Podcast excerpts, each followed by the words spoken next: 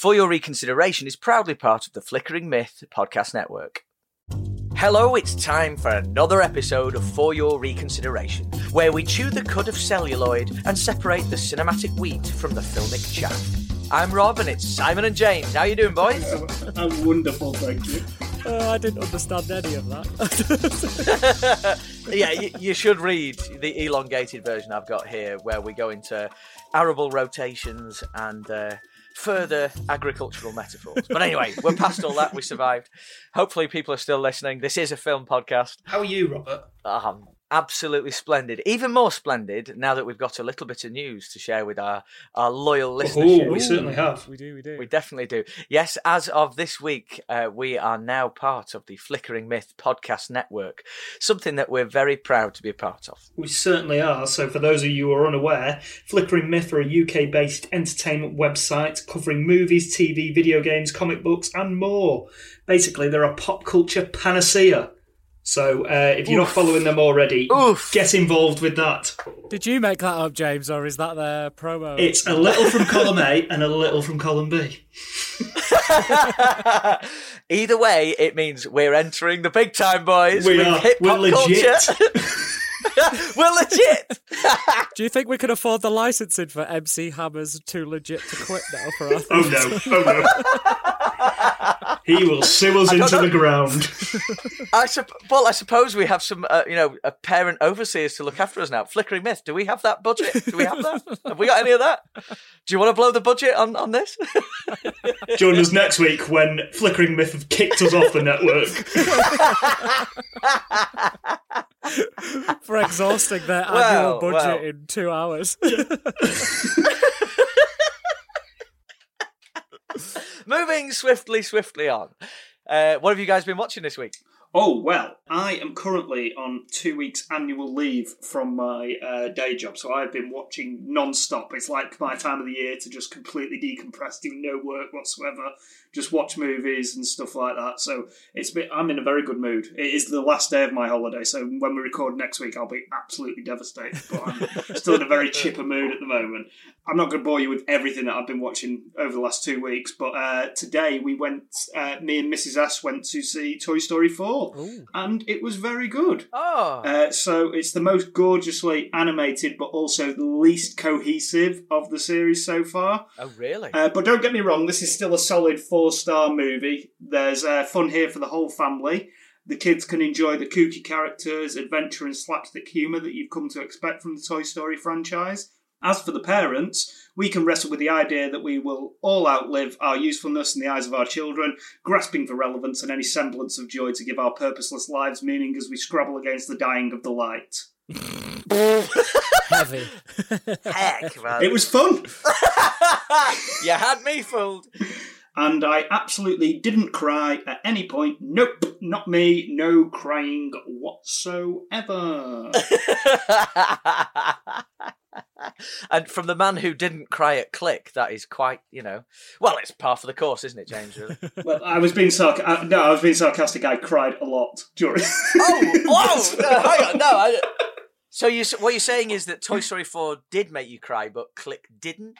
Yes, because Toy Story 4, crucially, is good, Robert, and this isn't. Burn. I love walking into these sick burns week in, week out. what about you, Si? What have you uh, What have you been watching? Uh, I've, I've I've I've seen quite a bit actually. I, I went to watch a screener of um, the new Child's Play film the other day. Oh, Ooh. how was it? I really enjoyed it actually. Cool. Uh, it was like completely ridiculous and in places really hilarious. Sometimes intentionally, sometimes not. Um, but it really like nailed the tone and gruesomeness of like an '80s video nasty. Ah, nice. Um, so it's really got that vibe, which I think some of the remakes of like those '80s films have kind of left behind, and you know, consigned that to the history of of horror. But this one really is just a big homage to all that sort of oh, stuff. Cool, cool. And um, casting Mark Hamill as the voice of Chucky is really inspired. He's just brilliant. Yeah. The right amount of Joker, um, the right amount of like the original Chucky.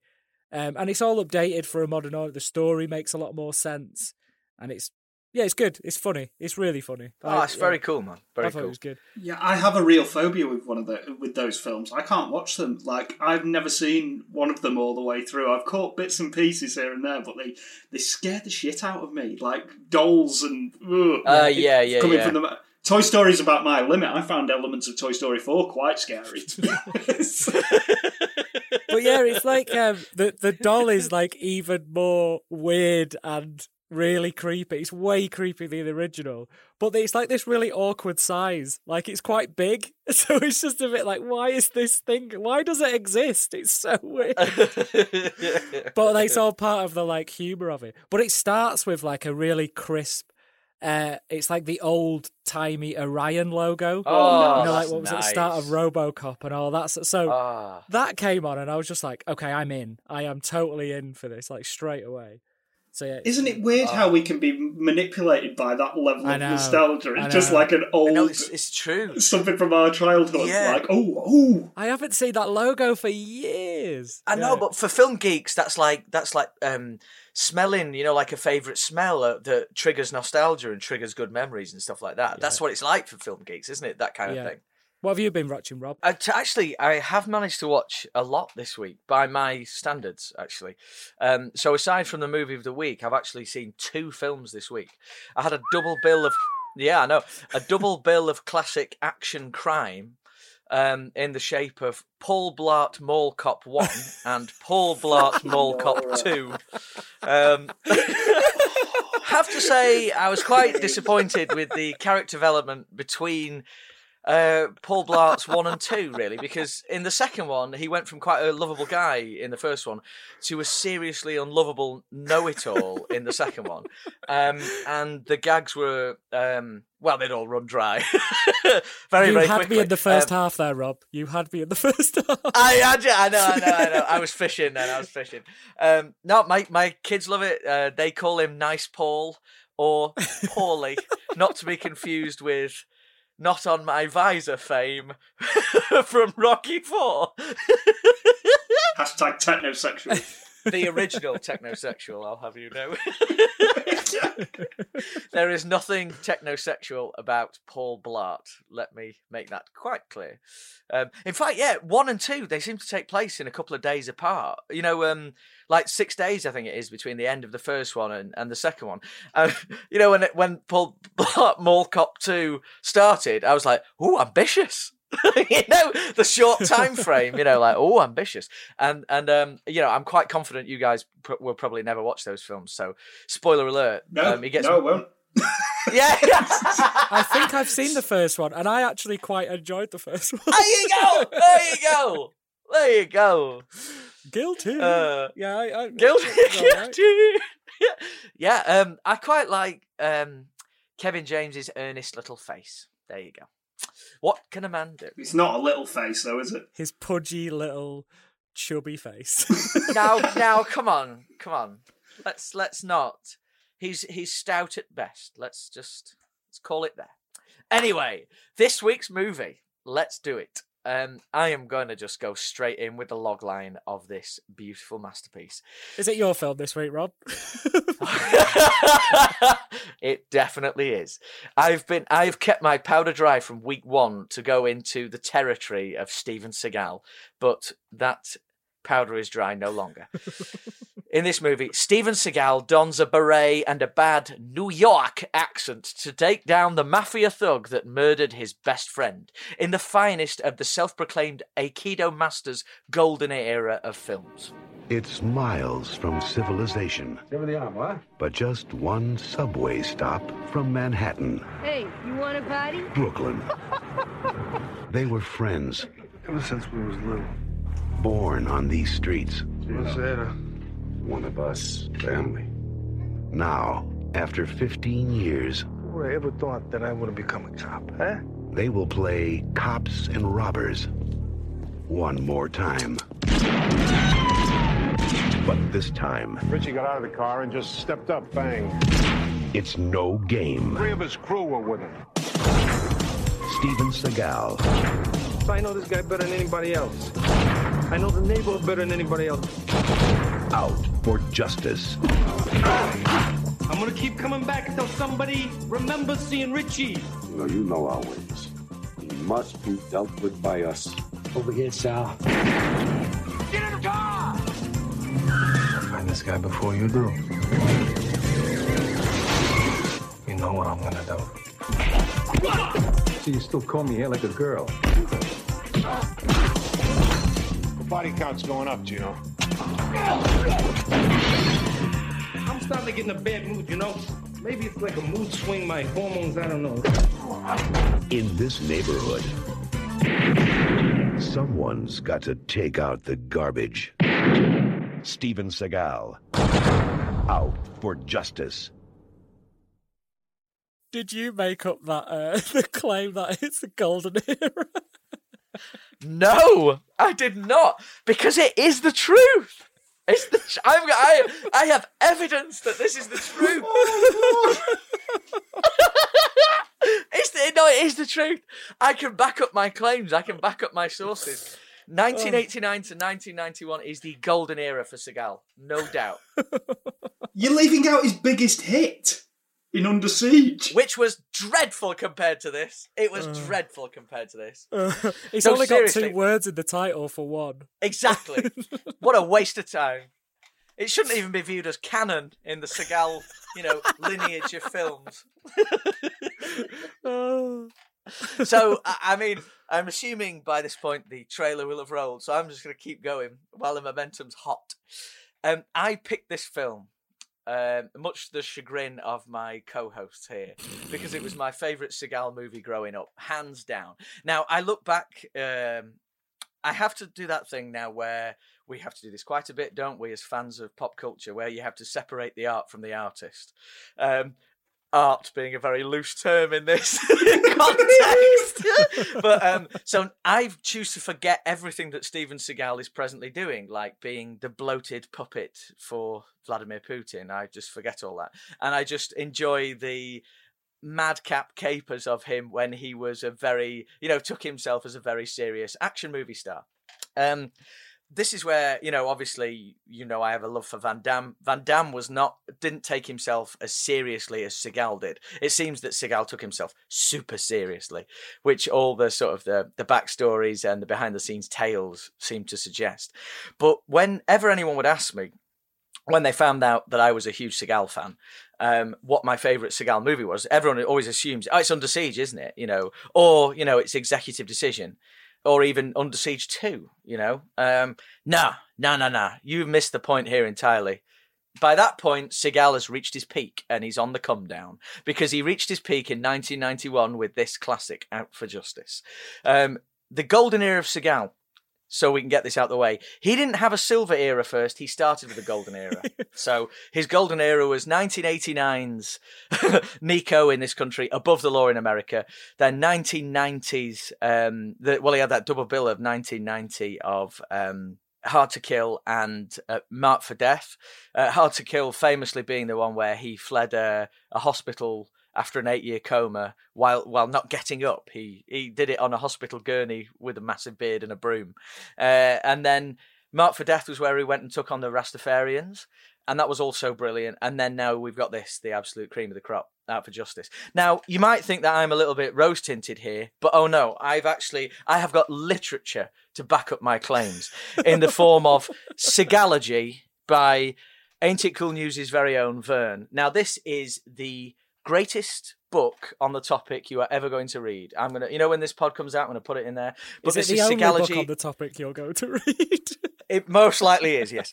this is uh, Seagalogy, the study of the ass kicking films of Steven Seagal by Vern. On the back, uh, it actually also says this book will shake the very foundations of film criticism, break their wrists, and then throw them through a window.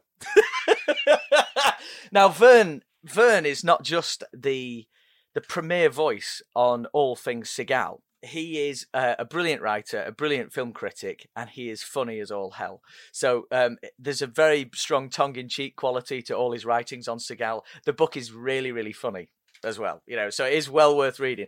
But he also says this, and I want to quote Vern here. Of all of Seagal's movies, all of Seagal's movies are connected. That's the concept of Seagalogy. But at the same time, there is a don't laugh. There is a wide spectrum of qualities that people look for in a Seagal picture. So on Deadly Ground, maybe the funniest. That's the one where he takes on Michael Caine in a forest. Um, and he started getting all earth friendly and he talks down a bar fight with the sheer force of reason. Belly of the Beast or Out of Reach may be the craziest, and Under Siege may be the most impressive for people who like big studio action movies. But whenever someone asks me what the best Steven Seagal movie is, I tell them Out for Justice. That's not me, that's Vern. So, boys. I like how you've brought back up. I love how he's putting Vern forward like he's Stephen Hawking. Mate, in in the world of Seagalogy, he is Stephen Hawking. He is Seagalogy's because the Stephen only Hawking. people in the community of Seagalogy of you and Vern. That's it. To be fair to Vern, Rob, you probably don't know this, but when we were on holiday, you lent me that book and I read it and I enjoyed it immensely. It was very, very good. It is very funny, isn't it? I mean, he is clearly a fan of the It is a very funny He is book, clearly yeah. a fan of, of the Seagal movies, and he knows that there's a serious tongue-in-cheek element to the enjoyment of them as well. Yes, I, I think he understands there's a tongue-in-cheek element to them. I don't think Steven Seagal understands.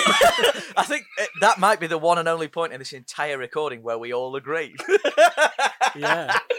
Everyone else on set uh, also knows it's tongue in cheek. yeah, yeah, exactly. But he doesn't. He thinks he's making The Godfather. well, can we? I mean, I, right? Can we just pause that for a second because uh, wait, no, no, right. Well, I'm just gonna have to bring it out. The film opens. We'll do box office and all that in a minute. But James, because you just said that, I've got to go with the way this film's opens is the most pretentious way I've ever seen a film open in my whole life. There is a like plucking Sicilian guitar strings, and then there's a quote from Arthur Miller, the playwright from Brooklyn. While to the stranger's eye, one street was no different to the other. We all know where our neighbourhood somehow ended. Beyond that, a person was a stranger. oh! So irrelevant, completely irrelevant to everything. What is it's, it's got nothing to do with anything. I, I, I am so obsessed with the fact it's there. Um, I think um, Vern himself calls it the most balls out pretentious moment of any Seagal movie. I've literally written in my notes, and I don't know if that's subconscious from having read Vern's book myself, but I've put in my notes most pretentious opening to an action movie ever? Question mark. yes, yeah. Uh, question mark. Uh, you can wipe the question mark away, mate. That's a statement. That is a bona fide oh dear. Well, right. So before we get into the meat, the meat and potatoes of the movie, ah, can I have some uh, Rotten Tomatoes Metacritic scores, please, Si? What have you got? How did the critics take to the greatest Seagal movie ever made? Uh, I think we've got a winner in terms of the worst rated film we've done so far. oh no! I thought I literally thought this was going the other way. Like we got ourselves a winner. Ah, right, we've got uh, average Rotten Tomatoes. Critics had it at twenty three percent, which is a shocker. Shit. But the reason, the reason why it's so low, like, uh, sorry, why we have a winner for the the rest of the thing is the audience have got it at fifty three percent. So it's not even like the audience are like, "Fuck you, critics, this is amazing." No, they're still not into it. so what you're saying is it's just me and Vern then, basically. Pretty much. Pretty much, yeah. Uh, I've got your back, Vern. uh, the Metacritic average does have it slightly higher at 38%.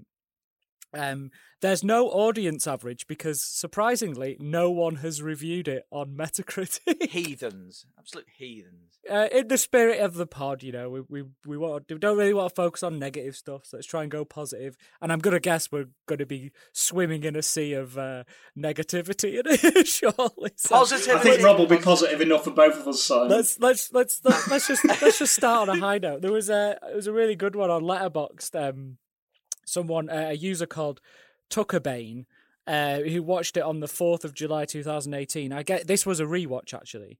Uh, five stars um, from Tuckerbane. Oh, yo. My favorite action movie of all time and the best Steven Seagal film ever made. It's brutal and fast paced and has the best bad guy in an action movie ever. debatable. Completely debatable. Screw you, Hans Gruber. Tucker Bane. I could watch this movie over and over and it never gets boring. The fight scenes are brilliant, and Seagal is at his peak best. An absolute must see of action cinema. Did you write that review, Rob? no, Tucker Bain. I mean, it does sound like I made up that name actually, because that is like right in my wheelhouse. But um, Tucker Bain, you have my heart forever. That is amazing. Oh, Absolutely so amazing. Another one as well. I mean, I, just before we go into budget, I'll quickly squeeze this in. No, please do because I've never heard any reviews before for the film, so I'd love to know them. So that was a user one. We'll go for like a critical one. Do you remember the name Mick LaSalle? Yes. He previously popped up reviewing uh, when we were talking about Click, and he Yes. And he said uh, at the, he said Click gave it a whole five stars and said it was one of the best American films of 2006. so Mick Mick LaSalle's review in the San Francisco Chronicle gave uh, Out for Justice four out of five, four stars, as entertaining an action movie as you're going to find. That In 1991, he made that review. So, um, yeah, I think we can safely say that Mick is absolutely bonkers. Hang on a minute. Hang on a minute. I agree totally. Have we ever seen Rob Parker and Mick in the same room? To be fair, yeah, but, uh, the only films where mixed stuff comes out is you know on my review, On you know my picks. selections. I think you yeah. should go for a beer. I Um, think you- uh, you'll have a you'll have a cracking time if you if you go for a beer with Mick. me, Mick LaSalle, and Tucker Baines. We're we're we're gonna have a whale of a night out, uh, and then we'll get Vern. Vern can host the night out, and then the four of us are gonna have an absolute riot, and we'll all wear we'll all wear berets and slick back ponytails while we do it. Um, James, what about uh, bo- budget and box office? I have no clue here. No clue. so the budget for this bad boy is fourteen million dollars, uh, which is probably you know lower end mid Looks budget about right, type yeah. thing for Looks about yeah right. yeah. Uh, and it made uh, thirty nine six seven three one six one, so profitable. Uh, another hit for Seagal in the th- yeah, in it the got to uh, number one, didn't it? Oh, did it? three word yeah yeah in the in the three word uh, title Seagal Uh, Sorry, what you, Canon, what you mean to say is the, the golden era, James. That's what you're trying to say, but you're not managing to say it. yet. The golden era. Well, it- it doesn't count that because we're all British. As far as we're concerned, above the law is called Nico, and Mm, it'll always be called Nico. I know. I, I got so excited when I was about 15 when I found out that um, I saw there was Nico, and then there was an, he bought out another film the same year that I'd read called Above the Law, and I was like, oh my god, you know. So I've got them both. I've got two, D- you know, I got like two DVDs, Nico and Above the Law. Like, Imported from America. Seriously, and I'm like watching the other one, like this is very similar to, to Nico. This. Is his name Nico? honestly, that you might laugh, but that is the truth. I was devastated. But then again, then I realised I had two copies, so I was I was happy, obviously. And before we go any further, Nico, um, I realised earlier I said it came out in '89. Any true Seagalogist will know that it was 1988. So just wanted to make that very clear. D- didn't want to correct Anyway. you, Rob. Uh, All three of them will be very happy with the correction. What me, Mick LaSalle, uh, That Vernon, dude from Letterboxd. Taylor Bain. The Flickering Myth podcast is a source for all of the weekly entertainment news that we could possibly be bothered to talk about. Tune in every Tuesday for a roundtable discussion featuring a host of Flickering Myth writers and contributors. You can find us on all your favorite podcatchers as well as right here at flickeringmyth.com, part of the Flickering Myth podcast network. I'd like someone else, um, uh, perhaps a neutral voice, to talk us through the opening of this film, possibly, because I am too giddy to, to talk about it cohesively. Uh, I mean, there's a lot going on in this opening 10 minutes, to be perfectly honest. so we have a cold open slash foreshadowing moment, don't we, with uh, Seagal and Bobby in the van. They're doing a stakeout for some other big bust, and Seagal absolutely blows it because he can't he can't stand by any longer as a as oh god, it's so horrible this film as, No, as him no, open, no, closed fist punches a woman in the face repeatedly. no. That's but that's because Seagal can't stand it. He's the hero. He is, yes, but any film that opens with a woman getting punched in the face by a pimp. What what was it you said me to me? uh. What was it you said last week, James? Like it's the nineties. it's the nineties. This is. I mean, Then we find out she's one of- pregnant as well. Oh, I know it's awful. Um, It's, it's, it's he- awful. he is one of the most repugnant pimps on film I've ever seen. This guy. Um, but we're skirting past the dialogue in the in the van, you know, because that's when we realise, oh, hang on, he's got a hilarious Brooklyn accent, and and like for for Seagal, it, it, he seems to think that adopting a Brooklyn accent means you just have to let your lower jaw go floppy and your bottom lip go moist. out, out of all the films we've done so far, the trivia for this is so entertaining. Like, It's just I just want to do the trivia. Like we could do two hours on the trivia. Going off the Brooklyn accent. Um, William Forsythe, who plays, he's the the big bad, isn't he? Or flat top. yeah, Um, he is. And yeah, Seagal told him he needs to work on his Brooklyn accent. And Forsythe is from Brooklyn. and he was just like, yeah, sure do, man. And then he Sure he retorted by saying, um, "Trust me, you do." Yeah, As in, I absolutely Seagal love needed it. to sort his own But, out. I mean, the dialogue in the, in the cab, uh, in the van between him and Bobby is that awful. You know, like, you know, it's something like, you know, like, hey, what's going on? You all right? You know, how you doing? What's going on? You know, they've been in a van for hours. is this the best you can come up with?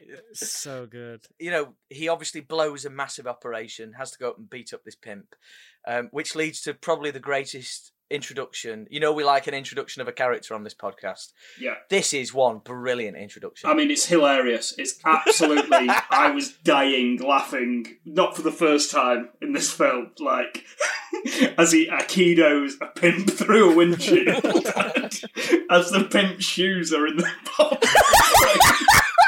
it freeze frames on Seagal's meathead, and then it's.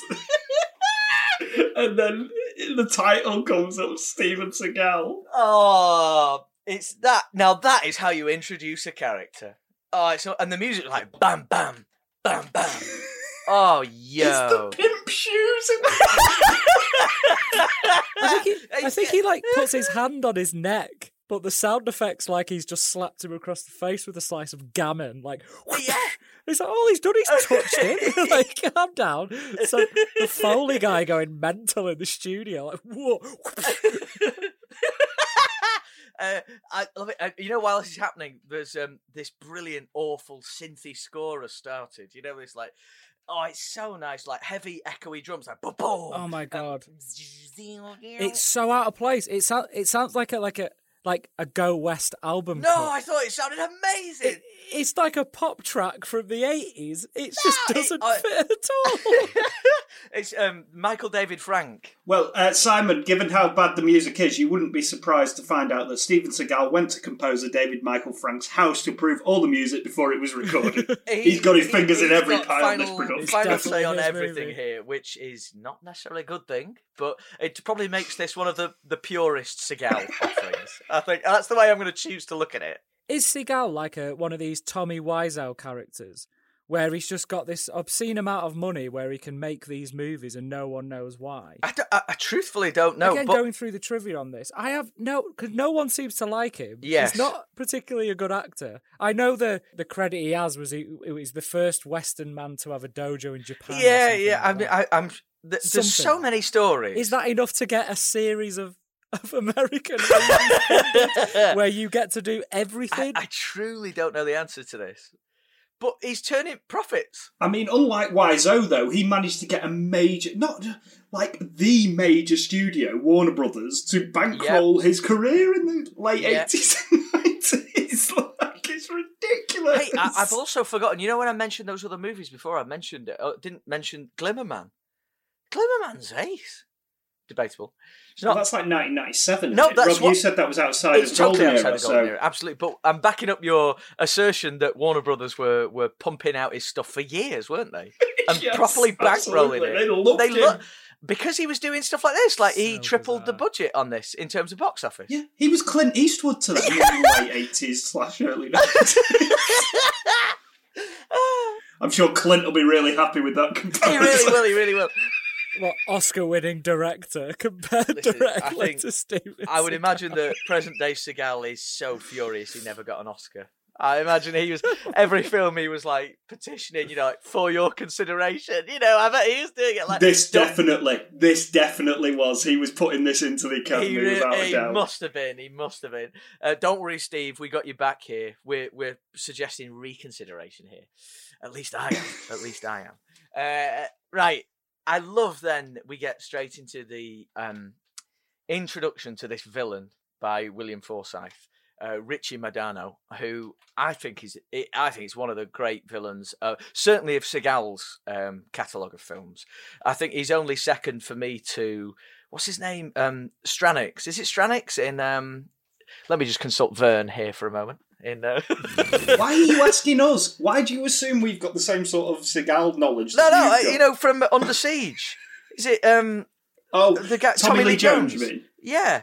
Uh, Who Yeah, who was yeah. he? Oh yeah, Uh, uh, Tommy Lee Jones. Yeah, because he was a he was a really good villain. Well, yeah, because it's Tommy Lee Jones. That's yeah, Strannix, Strannix, yeah, um, yeah. Tommy Lee Jones, is a, it was brilliant, but I think Forsythe is absolutely unhinged.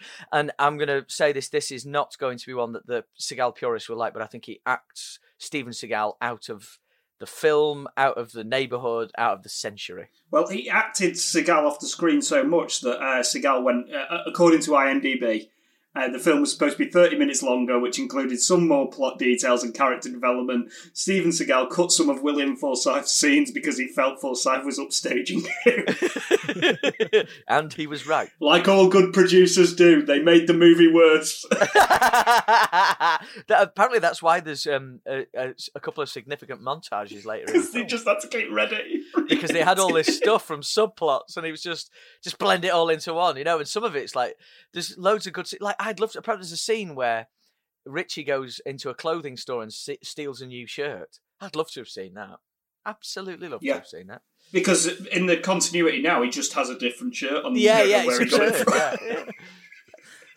yeah. so what can i ask at this point in time like when you're when you're meeting richie here what are you guys thinking He's a maniac. Yeah, he's an absolute nutcase. Oh, that's Flat Top from Dick Tracy. Yes, he's Yeah. still a nutcase. yeah i love him as a villain because he doesn't really have any goal No, just kill as many people and take as many people down with him before his actions eventually catch up with him and kill him. I think that makes him a unique villain in quite well across the gamut of action cinema. Well, drugs are bad, aren't they? Yeah, well, they make you do bad things. yeah, crack is whack, as they would say back in the nineties.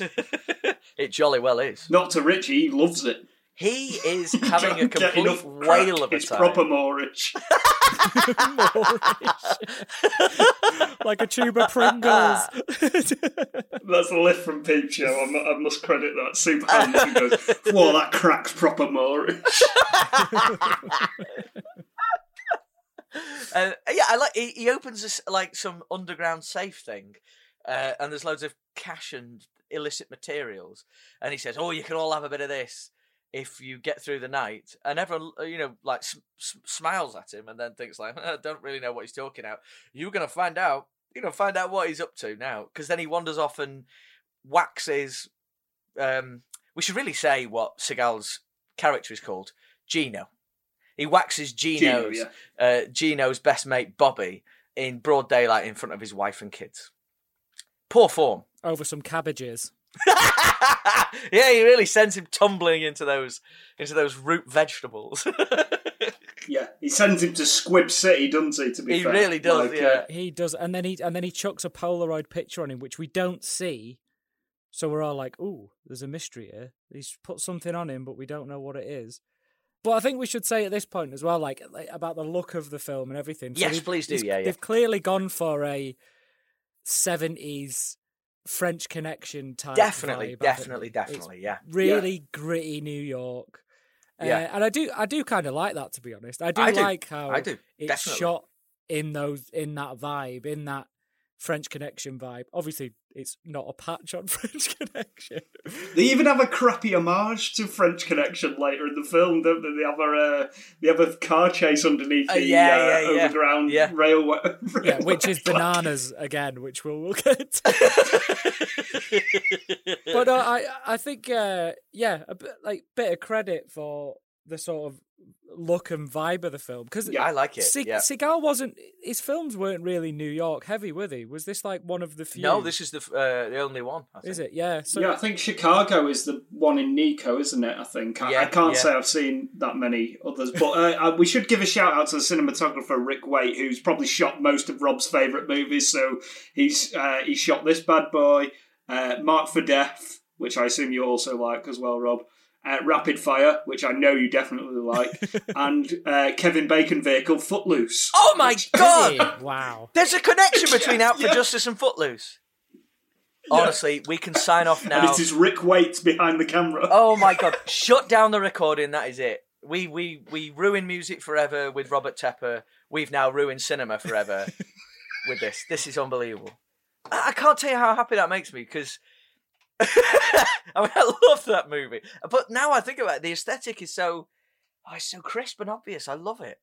Lovely. Especially the outside outdoor stuff. It's really it's pretty nice. The outdoor I, stuff. I, it is. I seriously, it's one of the other th- reasons I really like this film, and I think that it is it's underrated. Actually, I do think it's underrated. It's film. very well shot. It is, yeah, yeah. Seagal's hilarious. We know that. I'm not saying this is cinema gold. I'm never going to say that. But I think there is enough here to suggest people, if you've never seen it, to give it a try. But we'll carry on. We'll carry on because James, I can see you shaking your head. Uh, it's uh, probably a good time to move on to uh, Seagal's outfit, uh, his casual attire, as we. I mean, this is rivaling. You know what my biggest problem with Seagal is, right? If I can just get this out. So Get we did there. Rocky Four a couple of weeks ago, didn't we? Yeah. And we were talking about how everyone in that movie was in the shape of their lives. They were in there to play athletes, to be action heroes, right? This guy looks like he looks like a fat waiter. Flabby. To be perfectly honest with Flabby. you. Flabby waiter, right? No definition on the arms and walks around with no. Uh, basically, he's wearing a waistcoat and no shirt for the entire film. Mate, if you if you think he's flabby here, just you wait till a few movies down the line, oh, and then but go backwards like cardigan. No, it's So it's a s- it's a sleeveless, low cut cardigan with no t-shirt underneath and a beret. I mean, Which I thought was police issue. I thought that was a police ban. wait a minute, it's not. Oh, it's not police. So that's his choice. Because he takes it off. Special I- my- forces. it's like I thought, is that not what they give cops in Brooklyn? They don't give them berets. No. but that's the thing. I think this film would have been much better if it would have leaned into silliness like that. Like, where's your badge? And he just pointed at his beret. Like, what on police earth is he issue. if it just leaned into the silliness more, I think I would have enjoyed it. Instead, I was just laughing at it because it was hilarious. his outfit. So the beret, the sleeveless cardigan. I've basically surmised, Rob, that so from this uh, Rocky Four last uh, the other week, which you spoke about with all the, the, the crisp outfits, Oh yeah. and then Jean-Claude Van Damme in uh, Hard Target. I'm getting the impression, Rob, that you judge movies almost exclusively on the wardrobe choices of the lead characters. Honestly, I do. This is. I've never, I've never had facts presented so bluntly to me before. Uh, this, you might be right. You might be totally right. This Now is like an intervention for me. Now I look back at all my favourite movies, like I can see my, my Blu-ray collection here, and I'm looking through it. I can name what everyone is wearing in each of those movies. oh my god, what's happened? But it's right though. I think no, but I like um, an iconic character look, um, and um, you know, if you, I think in the scope of Seagalogy, uh, that I think this sleeveless cardigan. Stop referring to it like it's an actual philosophy. I, I think I think this outfit is is like is quite iconic.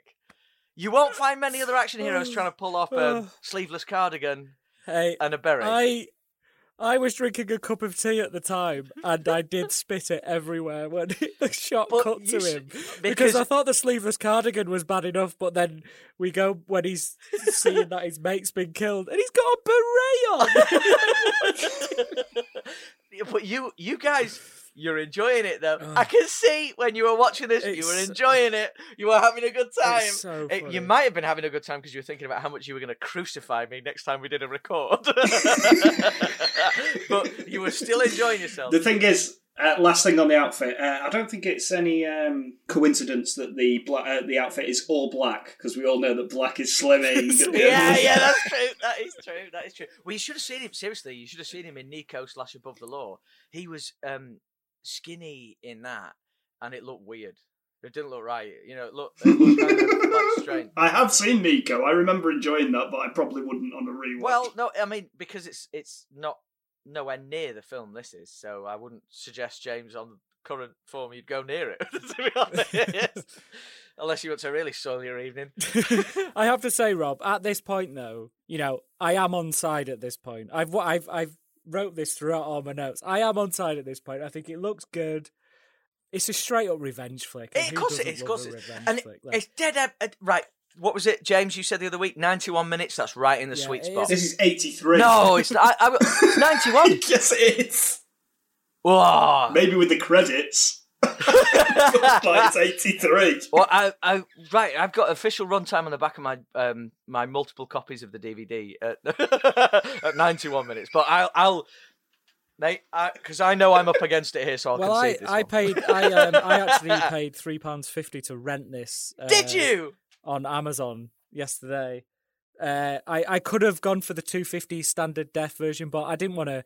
I didn't want to do Seagal over like that. I had to watch him in crisp high def. Oh yeah. Uh, it was it was ninety three the one I watched yesterday on Really? Amazon. Why is there multiple versions of this? Uh, maybe I'm not. Ca- I'm not counting the end credits though, and the highlight reel at oh the end. right, yeah, yeah. Ah, right, right, right, right, right. Yeah, I would imagine that's right. Because we're talking about the actual file, Yeah. aren't we? The, the, as in the video front to back, aren't we? Yeah, yeah, yeah. My final note is eighty three minutes. It's rubbish. That's a d- complete disgrace, James, and we'll get to that. That is, that is. We're not going to let that stand. Uh, that doesn't mean I didn't enjoy it, but it is rubbish. well, I think, you know, I think, I think even I can say it's rubbish, but you know. Anyway, um, so I am, I'm obsessed with um, what's going on. Um, We haven't even mentioned his ponytail. well, no, haven't because even that, this is the best example yet. of the ponytail yet. I think. Is it a consistent thing, the ponytail? I'm not. I'm unaware of the. Is was this a a thing throughout the golden era of Seagal? Yeah, when what you always yeah, right through the golden era it is, but he doesn't have it in the first one. He doesn't have it in um, above the law or slash Nico. Um, he's got, but it's always slicked back. Whatever happens, he's always slicked back. And sometimes the ponytails at varying lengths. In this one, it's a particularly luxurious length, um, which uh, adds, you know, a little bit of flair and panache, especially in the fight scenes. Yeah. So on the um, on the IMDb trademarks section, uh, ponytails do come up. So this is probably a good uh, time to sort of discuss Seagal's other trademark, which is that he is an Aikido master. no, it, it- I'm not taking the piss. That's no, uh, uh, uh, because um, it's something he plays upon quite a bit, isn't it? yes. Oh yeah, this is his whole thing. So they all have. So obviously Van Damme has his. Uh, roundhouse kicks and Arnie's like, you know, heavy artillery. You know, every action star of the 90s had their go to specialism, and Aikido is. Uh, is Seagal's, um, which for me is probably the least cinematic martial art ever committed. and that's not me dissing it. You know, someone who is an Aikido master, I'm sure they can beat me up, but it's not very cinematic. It is just a lot of hip tosses and people going crashing into stuff. from what I can tell. Is that why the fights are a bit sort of tepid? He just kind Do of, not say these are the best fights of- in the. No, He just kind of palms people in the face. yeah, he's giving them all a hoo ha and giving them all a hoo ha. He breaks a lot of wrists, doesn't he? Yeah, he's chucking them all over the place. Yeah, so I've done some research on uh, on Aikido actually. So Oh uh, it is a martial art which allows practitioners to defend themselves while also protecting their attacker from injury. Now, I Ah. can't say there's a whole lot going on of that going on because the attackers get an absolute seeing to for the most part. Yeah, we've got like arms breaking. We've got um, cleavers going into hands, and I'm sure that's not in the manual or the scriptures or whatever it is. scriptures, the Aikido scriptures. Well, it's a, it's a philosophy as it's a philosophy as well as a martial art. Yeah, yeah. You should read up on it. it's Uh, quite but interesting. but it, it, it, is it not quite like well known that he's really well respected in Japan, or is that something he brought over and he See, made the thing up is, I'm? I'm not sh- actually sure how well respected he is. Um, I believe he is. Apparently, Yeah. from what I've read, he's the only foreigner with a dojo in Japan, an Aikido dojo. Which means he's the only one who's like black belt, like the highest ranking you can get. Yeah, yeah, yeah. Yeah, I would yeah. assume so. Yeah. art. I, I, don't. Uh, that he, that's a fact that he's he, that has been apparent right the way through his career. I don't know whether he's still the only one now. If he is, then mad props to the guy. Um, but um, I don't really know. So yeah, I'm sure it's a fine martial art, and I don't know if this is the best example of it on film. But what I find is it's not very cinematic, nor tough looking, and this might just be down to Seagal. But when he's sizing people up, like he's you know when he's readying himself for a fight, he looks like a pissed hier- hieroglyphic. to be perfectly honest with you. He's just wobbling around, like giving it all it's this so business. awkward, isn't it? Like he's just got this little like like he's like he's a drunk man on a night out in the streets of Didsbury, ready to like doesn't know what to do. Just he's had a night on the he's had a night on the hooch, and he's just like, wobbling around trying to figure out what to do. Literally wobbling. Yeah, This is this is a disgrace. No, it's not a disgrace. It's entirely accurate. uh, I think. Well, we don't. To be see- fair, from what we've read about Seagal, he seems like an absolute monster, so I think he's fair game. Oh, he- he's honest complete with fair. Everything he does, yeah, I think he's totally fair. game. Especially in look when look through. I know I said separate the art from the artist, but especially when look through the lens of what he's up to these days, uh, I think Yeah. that you can definitely look backwards with a. Uh, what's the opposite of rose tinted? While we're on the subject of Aikido, can we talk about how uh, Seagal's Aikido training got him into trouble on the set? yes, this legendary story, please, please. So uh, this is directly from IMDb, so I'll just share this with you guys. Uh, I don't know if you've uh, if you've heard it or not, but allow me to get to the end and then we'll discuss it. Um, so, whilst on the production, Steven Seagal claimed that due to his Aikido training, he was immune to being choked unconscious. It has been alleged that at some point, Gene LeBell, who was the stunt coordinator for the movie, heard about the claim and gave Seagal the opportunity to prove it. LeBell is said to have placed his arms around Seagal's neck and once Seagal said go, proceeded to choke him unconscious. After refusing to comment for many years, LeBell confirmed the story in 2012 and said that after Seagal fell unconscious, he proceeded to. He proceeded to defecate and urinate himself. Whenever Seagal has been asked about the incident, he has constantly denied the allegations. Well, you would, wouldn't you? That's Well, being. Billy Big No, Bollocks on set and then proven wrong, and then what makes it worse is you shit and piss yourself. Oh my God. he Seagal. held on to that secret till for 2012. I mean, it's hell, over 20 years he's been sitting on that. Right, I want anyone. I'm gonna put like I right. Um, I'm gonna try and think of a, a of a fee that I could put out as a reward. I think I'll scrabble together five hundred pounds from somewhere. It'll be it'll be the next few mortgage payments. I'm going to scrabble together five hundred pounds, and if anyone was on set that day and can confirm the story with some juicy anecdotes. I want all the details about this. If you have Polaroids as well, that would be great. Is that why he's never shot from below the waist in the whole film? It's- Trousers were soiled for the rest of the production. Like, you know, like, but what was the name of the cinematographer? He's like, he's terrified. Like, right, we just got to, we can't get the skid marks in. We just, we got to avoid that at all costs. Choke out skid marks, Can we please get in touch with the the DOP on this and just uh, confirm, please, because he'll have been there, anonymously he? confirm that that happened? I think he's dead, unfortunately. So No, no. Oh dear. There is there is a big there is a really interesting story actually about uh, the producer. Um, I don't know whether you guys picked this up, but the producer and Seagal fell out for years over mafia connections. And this was why one of the reasons, like Seagal really wanted to have a mafia connection in his film. So a lot of this film includes uh, Seagal sort of going up against the mafia. Richie Madano himself is uh, sort of a mafia dropout almost, isn't he? Really, he's like a wannabe wise guy and apparently it all comes down to yeah, these um, he was involved in um, Seagal was involved in racketeering trials um, in Brooklyn federal court in 2002 against members of the Gotti family because of his connections to well, you know.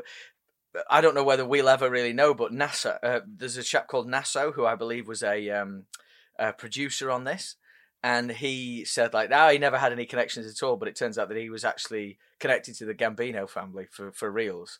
Um, and Seagal was brought in as a character witness and all sorts. So him wanting to be authentic with having the mafia connection in this film really came back to bite him later on when you know because him and Nasso did loads of work together, and then it, it turns out that you know, yeah, Nasso really was a mob guy, and Seagal is a mob mob guy by proxy. I think I just like the idea that perhaps you know he was in a room with a member of the Gambino family and he had to aikido one of them and then choke them out. Or he shot himself. whichever came first, whichever came first.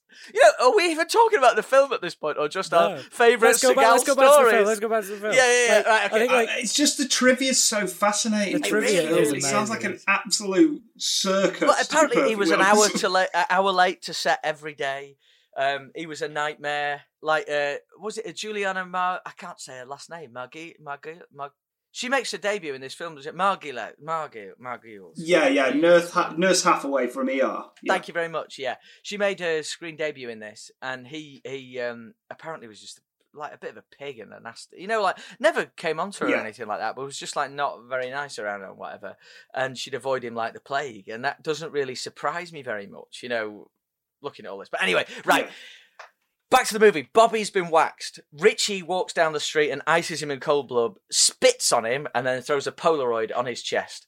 Um, and uh, that kicks off everything. And then we've got the beautiful outfits of Seagal, and Seagal's on the way. Seagal's wife shows up. We learn now that they've. Um, uh, they've split up. Seagal thinks it's, um, you know, like a cool, genuine Brooklyn character trait would be to go like, you know, like, "Cause I'm not alright. I'm like this," and does something with his arms like I'm like this. Because I love how I love how like, like at this point as well, like just in case we thought Gino was like a ruthless, hardboiled cop who like doesn't play by the Mm. rules. So you're like you're a bit of a dick at the minute, Gino. We're shown his tender side when he saves a dog who's been thrown out of a yeah. a, a car Yeah. in a bin bag. I Um, it's really really quite random that scene, isn't it? it's it's a very strange It has a misstep. purpose. Yeah, it has a purpose, but it's not a great purpose. Um, in fact, it has nothing to do with anything. Uh, I wish it never happened, but I like the way that um, later on Seagal says to that kid on the corner, "We're going to call him Garaggio. We're going to call him Garaggio." Um, I like that because Seagal speaks Italian in this film. He's Italian American, Yes. despite not being Italian uh, himself. it's it's it's brilliant. He's really good. I think he should have done the whole film in Italian because he was. Dead I think when there. when he has the sort of like Anglo-Italian uh, conversations with the mafia, it's actually pretty good. I'm like, I I believe this. I, I think this is authentic. You know, I, I think like it's it. good.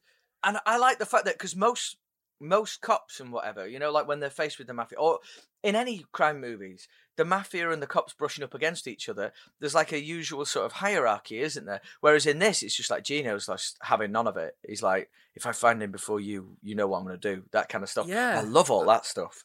I, I am quite lost with him though, like throughout most of the film, because like, is he in bed with the mob? Like, is he a bent copper, or No, I don't. I never got that that he's a bent copper. I got more that he's just um he's from the same neighborhood. So him and Richie grew up alongside each other, which why Yeah. wh- which makes this even extra personal for him. But him and Richie and Bobby as well grew up alongside each other, and they um there was a fork in the road at some point, and you know um Gino wanted to be a wise guy but somehow didn't, um and Richie wanted to be a wise guy and still somehow kind of didn't, Mm. you know, and um they sort of they left, but they still know everybody. You know what I mean? So when when when um, Gino says on the sidewalk, you know, after Bobby's been gunned down, give me an unmarked and a shotgun. That's a great line. Un- give me an unmarked and a shotgun, and that is a man who's going to sort anything out. Um, and his superior stupidly says, "Okay," Yeah.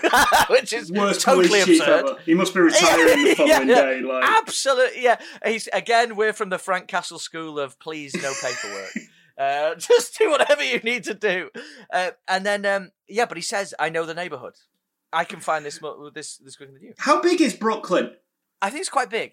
Because Gino seems to know every single person who's walking the streets in Brooklyn. Like, he certainly knows every wrong gun, which Yes. is weird for a cop. I would say, like he's not because like he knows them because he's investigating them. He knows them because he's like Yeah, yeah, with yeah. um, it's very, very weird. But he knows all. He knows everyone everywhere, doesn't he? He knows all the mob. So he's he's got like per, he's on personal first name terms with Don Vittorio, um, who's oh played by that actor. What's his name? He's brilliant in everything. Um, but all the all the the mob movies, you know, he's in all of those. ones. Ronald something. Ronald Maccone. Ronald Maccone, yeah, he is brilliant. Um, and I love the way that um, you know, like you were saying, say about the interplay between those two. I really like, I really like that. And when he's swimming and having a business meeting while swimming, I really like all that as well. So it sets off the film. Like the the meeting between them sets off the film. Like he's kind of on good terms with the mob, and the mob are doing their own.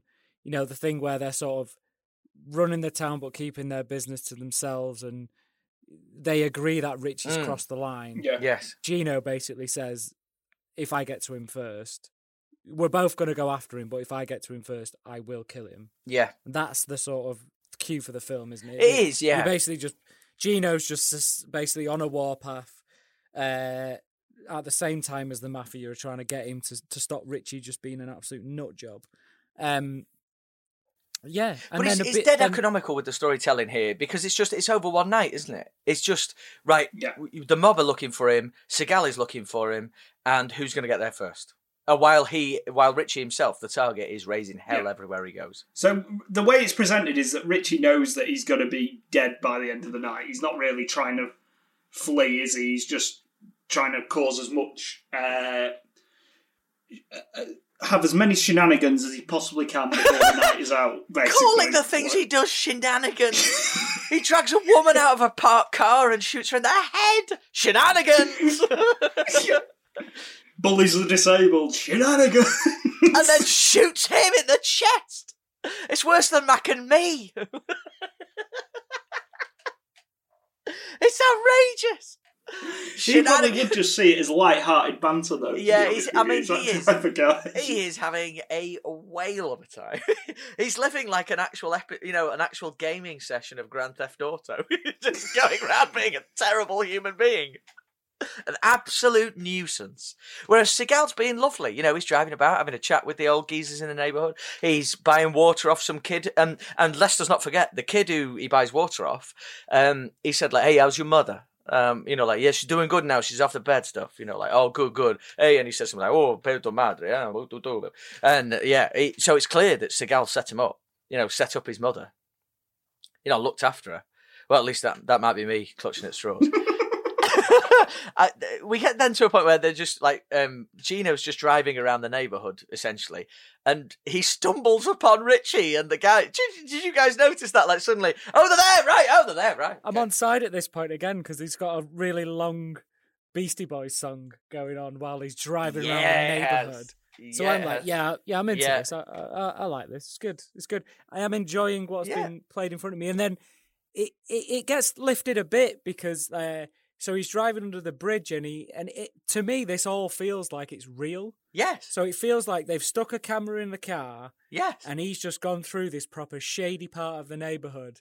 A, a, a prostitute comes up to him Oh, yeah, yeah. and- and says, "Hey, you guys what a fuck?" And then he just pisses himself laughing. You're like, "That's real. That is that has to be real. Like that has to be a real." His reaction is so genuine yeah, as well. he just you know, pisses himself really honest, laughing yeah. because she cuts off like a midway through the sentence, like, "Hey, you guys want a fuck?" And then she sees the camera and realizes Yeah. what it is, and backs the fuck away. Do you see, uh, like, and then he drives up to someone else, and she says, "Like, did you hear what he said to me?" Yeah, You know, yeah, It's like, hang on a minute, your mate's just been waxed. You're supposed to be morose, not having a whale of a time, being method. because there's no acting there. That's clearly like B-roll footage, Yeah, isn't it? yeah. Like before the take, like, and they've just left it in the movie. leave out. Would yeah. have left it in myself. Yeah. It's really, really good. It's so It's so really funny. good, isn't it? Really because good. they're, they're making this point that Gino is is in with the neighborhood, so to to leave that in Yeah. just kind Yeah. of enforces that. So I, I really enjoyed that bit. So again, still on side, Rob. I I'm did, I did, side. and I'm glad you brought it up because I didn't want to be the person to bring that up as well. So thank you for bringing it up. I really enjoyed that. Um,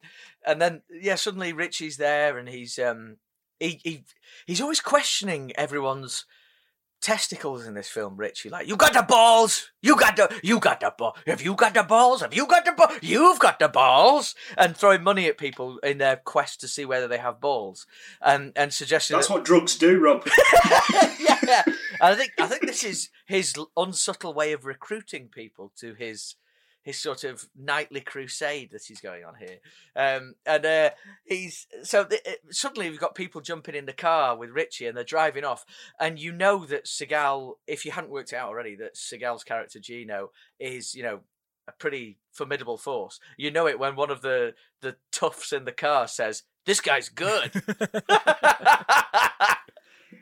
But we've sort of skirted over the crap uh, French Connection recon- uh, The- reconstruction. What here, was like- Seagal doing? No, it's Where- during where he that, it's driving during on that. I'm not scared on of it, it's that bit? during it. He just looks like he's wrecking the chassis of his car. Uh, yeah, and He looks like he's in a lowrider, Oh. like in the Still D.R.E. video, but he's just going to have a multiple speed bumps. Like it's Yeah. ridiculous. it's clearly what they're going for, the old French Connection thing, but it doesn't. He doesn't pull it off at all in any way. And I just don't understand why Richie just didn't get away really easily because Seagal is too busy going over all the all the speed bumps. He's just, so what are you doing?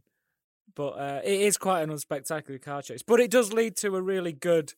Seagal finally delivers his tough guy line, and uh, they're all lining up, and he just goes, "Come get some." And that's the best he could come up with. Yeah, yeah. There's, he does. He does have a couple of terrible one-liners. Awful one film. line. It's like they're going, they're Really going like, right. Steve, right, you've got this. Just say what comes to mind. You know, off the cuff. It's going to be well good. some. Just do it. It's like, come get some. Oh, for fuck's sake, Steve. This is in the butchers, isn't it? Um, where obviously everyone's in the mob's pocket, and they say, you know, like Richie say, "Oh, sort him out, sort him out, and uh, they, they, what a great fight in the butchers. Marred totally by when he hits someone in the head with a, a sausage. yes, yeah. And that softens it because he's he's impaled someone's hand on the wall with a with a cleaver. Yeah, and then yeah, he hits someone over the head with a sausage just to just for lols, just to soften it up a bit. And for, like, uh, is this the first time that he disarms someone who's got a gun, like who could easily just shoot him and put an end to this whole sordid business? Yeah, like yeah. just shoot him easily. Uh, but no, no, he's quicker than a than a man can pull a trigger, and uh, he disarms him quite easily and tells him not to be a bad guy, be a Yeah. good guy instead. I think that's then he yeah, because he's just like Uh, no, Mario but he serving doesn't up the just meats leave. in the. He's not a, a tough guy. He's just a butcher. He's, He's, not, just working no, at the deli no, no. serving He's, up been- a he's in a bad sausage. situation. Bad situation. exactly. And before, when Seagal leaves, this is a good exit to um, a shop fight scene. Seagal's been involved in a few good shop fight scenes. For me, the best fight he ever has in a shop is for sure in Hard to Kill. Go check it out if you haven't already. Um, if you haven't already, you know. Uh, but in this, he um, after he's disarmed him, he empties all the bullets on the floor of the shop around all the stricken people and throws the entire gun in um uh, empty gun in a like a shopping basket and walks out the door. Now that's come on, tell me, you're silent. Why are you silent? it was all right. Should he not be like like collecting this stuff for evidence, you know, of crimes? well, you know, you know. place, Hey, like- he asked for an unmarked and a shotgun. He's again. We don't like paperwork. so he's not a cop anymore. He's just a vigilante. It seems that way. It definitely seems that way. Um, right. Is he being paid for this day's work? Can we right after this? Um, he sees a mob guy, and they talk about him being a button man. Um, you know, you got your button. He says to the the mob guy, and I think that means he's a hitman now. I'm not sure. I- I think a button man is a, a hitman for the mob, which is interesting. I mean, honestly, I'm zoning out so much on all these mob sequences. I I mean, see, I like 'em. seriously, who gives a shit? Like, honestly, let's just crack on. We All know right. what we're here I'll- for. I- I- Like, all right. Uh, Well, no, but I'll tell you what comes next, which is one of the more original things you are ever going to see in any action film, which is where the hero goes to see the villain's parents in their own home and tells them he's going to kill them. Have you ever seen that before? I haven't. I can't think of anything that coming to mind. But It's brilliant. but the uh, the the only thing I was focusing on on uh, during that scene is the fact that uh, Richie's father is played by Junior Soprano. And he is acting the face off everybody in that. Because he's a brilliant actor. Exactly, exactly. telling, but telling Richie's dad he's going to whack Richie, and his mum's crying. Oh, it's superb. I love that scene so much. Mm. One of my favourites, I think, you know, in the golden era. I think we're straight away right. I'm gonna, I'm gonna call this how it is. This is, I think, the best bar fight scene in all cinema I can think of. Oh, uh, I, uh, I can't think of one I like more than this one. but it's definitely the best pool hall bar fight scene in this movie.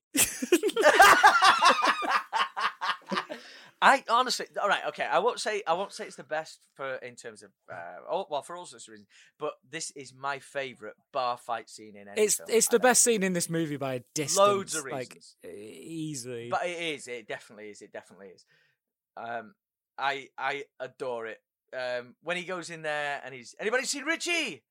Anybody know why Richie did Bobby Lupo? Oh, I'm I'm all in. But he's such a menace. He's a proper nuisance in this bar, shoving people in places. Uh, Richie's brother's in there, who looks exactly like him, which is weird. Um, and he, he wanders around the bar, threatening everybody, whacking people's teeth out with pool balls. Oh. And the lighting in that bar is unbelievable. the- the- I I- think I uh, uh, really the love editing this in the scene. fight sequence is brilliant as well. I really love this scene. Yeah, I Yeah, really it love is a good scene. And to like, be fair, it is It's a really good scene. I, Keep shoving that poor bloke into the into the phone Mm. box.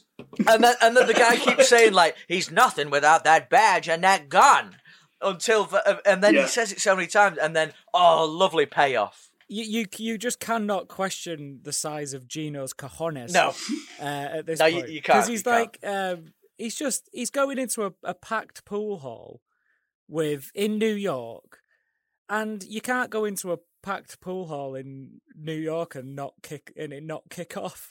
so he's asking for trouble. yeah. especially if you're not shouting at people Yeah.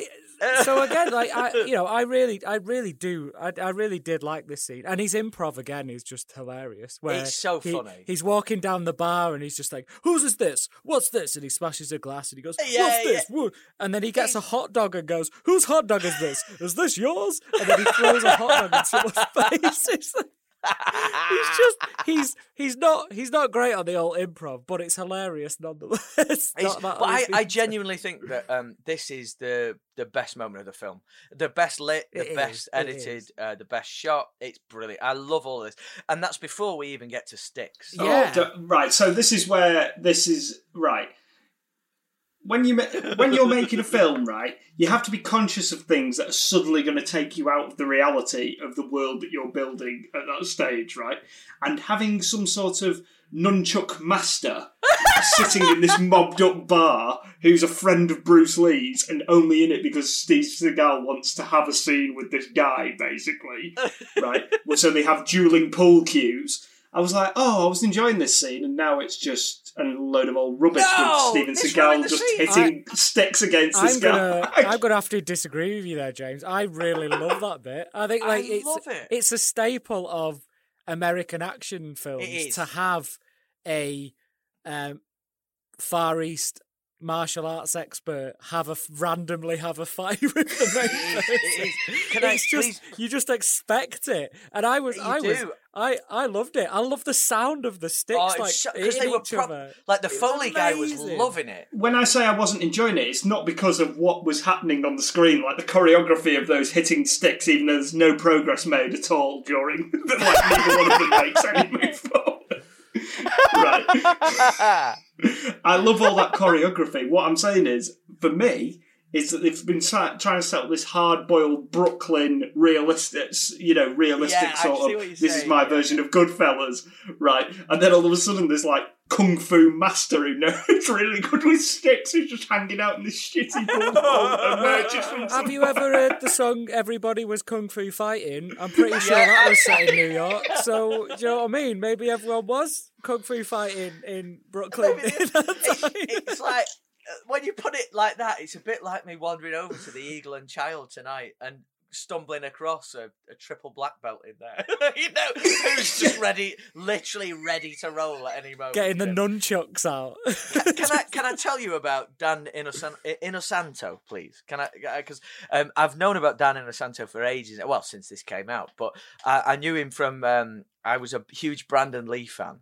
Uh, in the early 90s obviously because sadly we were robbed from i think brandon lee will be a massive star now uh, that's for a different Yeah, conversation yeah, but I agree. um, I agree, I agree. anyway, um, he Dan Inosanto, yeah, James, you're absolutely right. He really Seagal wanted a scene with this guy because he felt it gave him, you know, credibility as a as a martial arts star because this guy was, you know, he was one of Bruce Lee's boys, Dan Inosanto, and he was one of only three people I think that um, Bruce Lee would allow to teach his particular, you know, offshoot of jiu-jitsu, Jeet Kune Do, and um, his notable students since then have included. This is not Bruce Lee. This is Inosanto. So Sticks, Sticks has been teaching um, jiu-jitsu, Jeet Kune Do across Hollywood since then, and his his students include yeah Brandon Lee, uh, Denzel Washington. Forest Whitaker and uh, Anderson Silva, the uh, MMA fighter. So, uh, how crisp Yeah, is that? Lovely. Yeah, like I say, no problem with the choreography at all. I just feel like it's suddenly been imported from a different movie. Yeah, So- okay, fair enough. And and can we have that movie? Is there any way we can have that? It's never explained why Gino's so good at martial arts in the first place, having grown up in inner city Brooklyn. no, that that's a strange one. That is a strange. At As least an in the Italian other, American as well. It Yeah, makes no sense. it, it, yeah, because you don't. I, I'm guessing you don't just pick that up casually at police training. Maybe that's how he got his beret. He passed some sort of. They award berets instead of black belts in Brooklyn. Um, here's your Brooklyn beret for Aikido mastery. um, the triple B, the black Bro- Brooklyn beret. Uh, yeah, it, and again, you know, Vern has pointed out in his book, his fantastic book, that um, in Seagalogy there are certain tropes that you will see popping up, and, uh, and one of those is multiculturalism. Um, you know, so in loads of movies, you know, they explain this by the fact that oh, he spent a load of time over in Asia or whatever, you know, and he's adopted bits and pieces of other cultures. That's never that's this bucks the trend in Out for Justice because it's never mentioned that he's adopted any other cultures. He is a Brooklyn boy, born and raised, isn't he? Italian American Bro- Brooklyn boy. Um, so yeah, it's a bit different this one. Um, I um oh no, I've just realised that um I was having such a good time at this point that I've stopped making notes and just started enjoying the movie for what it was. Don't you worry, Should we just skip to the end then? No, we we definitely can not because we got so much stuff to go through. We are, but it's probably a good point to say, like, for me, uh, this is where the film takes a steep nosedive after this Ah. Yes. pool hole scene. I think. I mean, there's there's been there's been issues anyway. I mean, the the representation of women in this film. I know it's from a certain era and for a certain audience. They're all prostitutes. They're all prostitutes. everyone's a sex worker or a wife, basically. like that is it. Yes. That This is the- not passing the, gambit of Bechdel test. No, that's exactly correct. Yes, no, it's not a it's not a shining example of equality. This film. of feminism in the modern age. It is Let's- Right, it is not. uh, It is not. Um, no, uh, because he spends quite a bit of time going to that um, that club, doesn't he? It's not quite a lap dance. yeah, to see it's like- Gina Gershon, who is Yeah. a who uh, apparently the way she introduces herself is he goes, "Hey, whatever her character name is, how's it going?" And Gina Gershon replies with, "She can still get it wet." Yeah, I, I didn't enjoy that. Um, there is a good one in this bit though, where uh, so there's someone approaches Seagal and gives him a name on a napkin. When he speaks to Gina Gershon, and then he, he says, "Who's that girl over there?" And she's like, "Oh, uh, which one?" And he says, "The one with the nipples you can dial a phone with." Oh, I was like, "What? What does that even mean?" oh dear, that's you- that's um. I mean, that's crass at best, isn't it? Really, that one. Uh, What is he talking about? What is he talking what, about? what what I'm going to choose to take from this section is that um, this man Gino, I think he's in lots of ways he's as bad as Richie in terms of how much he's lost his mind. um, and what he'll do. But he just He's has a t- terrible police officer. He's an awful police Absolutely But, shocking. Um, and he throws he throws Gina Gershon in jail for well nothing. He just Yeah. pi- he picks a reason, doesn't he, and chuck her, chucks her in the slammer. Um, but this is not after it because I think he misses a lot of payoff lines in this. There's loads of payoff lines Gino could do in this if he wanted to do the action 80s action star with the the, the smooth you know the smooth words. But he doesn't do many. But he does one particularly bitter one when he um no, I, I don't. I, I don't often use cuss words on the pod, but I'm going to have to on this instance, where he says, "If you see your brother Richie, tell him I'm going to cut off his head and piss down his throat." I thought that is an that you know he's a bad boy if he's saying that to people. So I've put in my notes at this point, at this exact point in the film, I've decided that Steven Seagal is an absolute maniac. truth, truth, true dat.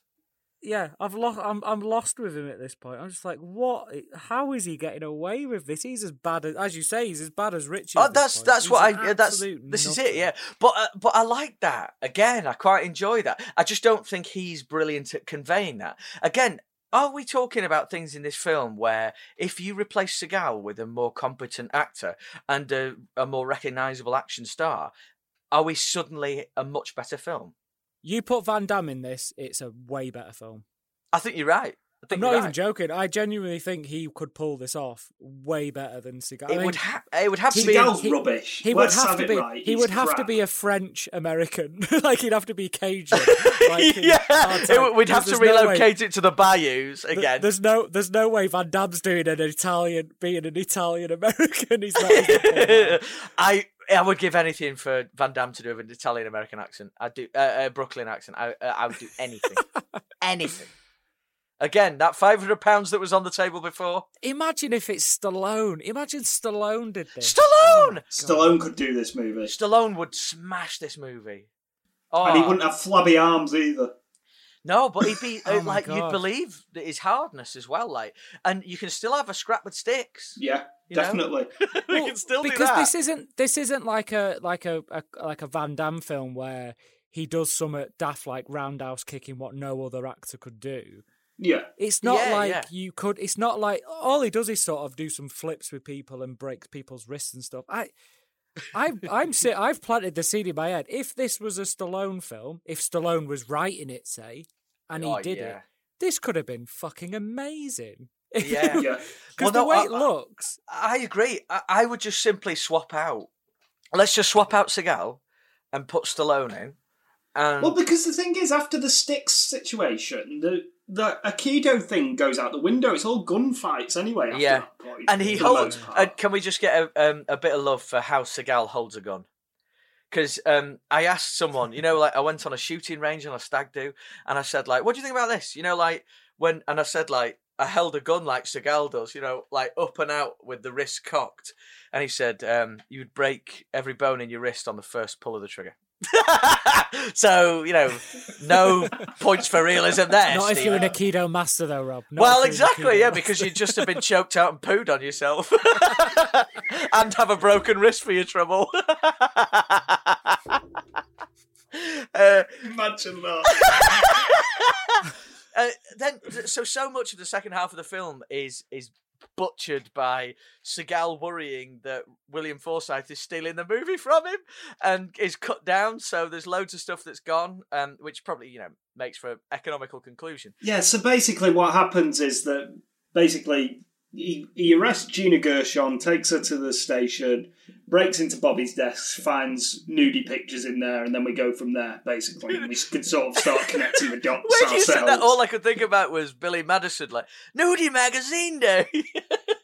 I That's about the level that we're at. To be no, honest. it is. it the is- biggest yes, laugh was Yeah, it at those nudie Polaroid pictures, though, because it was like, uh, have you, have you, you guys have seen BASEketball, right? You remember BASEketball? Yeah, yeah, Yes. yeah, yeah, yeah. You know yeah. when Yeah, one yeah. of his one of his psych outs, one of uh, Remer's psych outs is he he he reveals a T-shirt with a picture of this woman, and the guy the guy who's doing the shot goes, "Hey, that's my wife," and he goes, "Yeah, and this is me," and then he opens the other side of his top, and it's a picture of him like his wife is like bent over waving, and he's like waving. that is exactly what this photo was like. Just this Polaroid of like his cop mate with this prosy like waving. I, who? so I'm gonna. Uh, who in the hell is taking these photographs?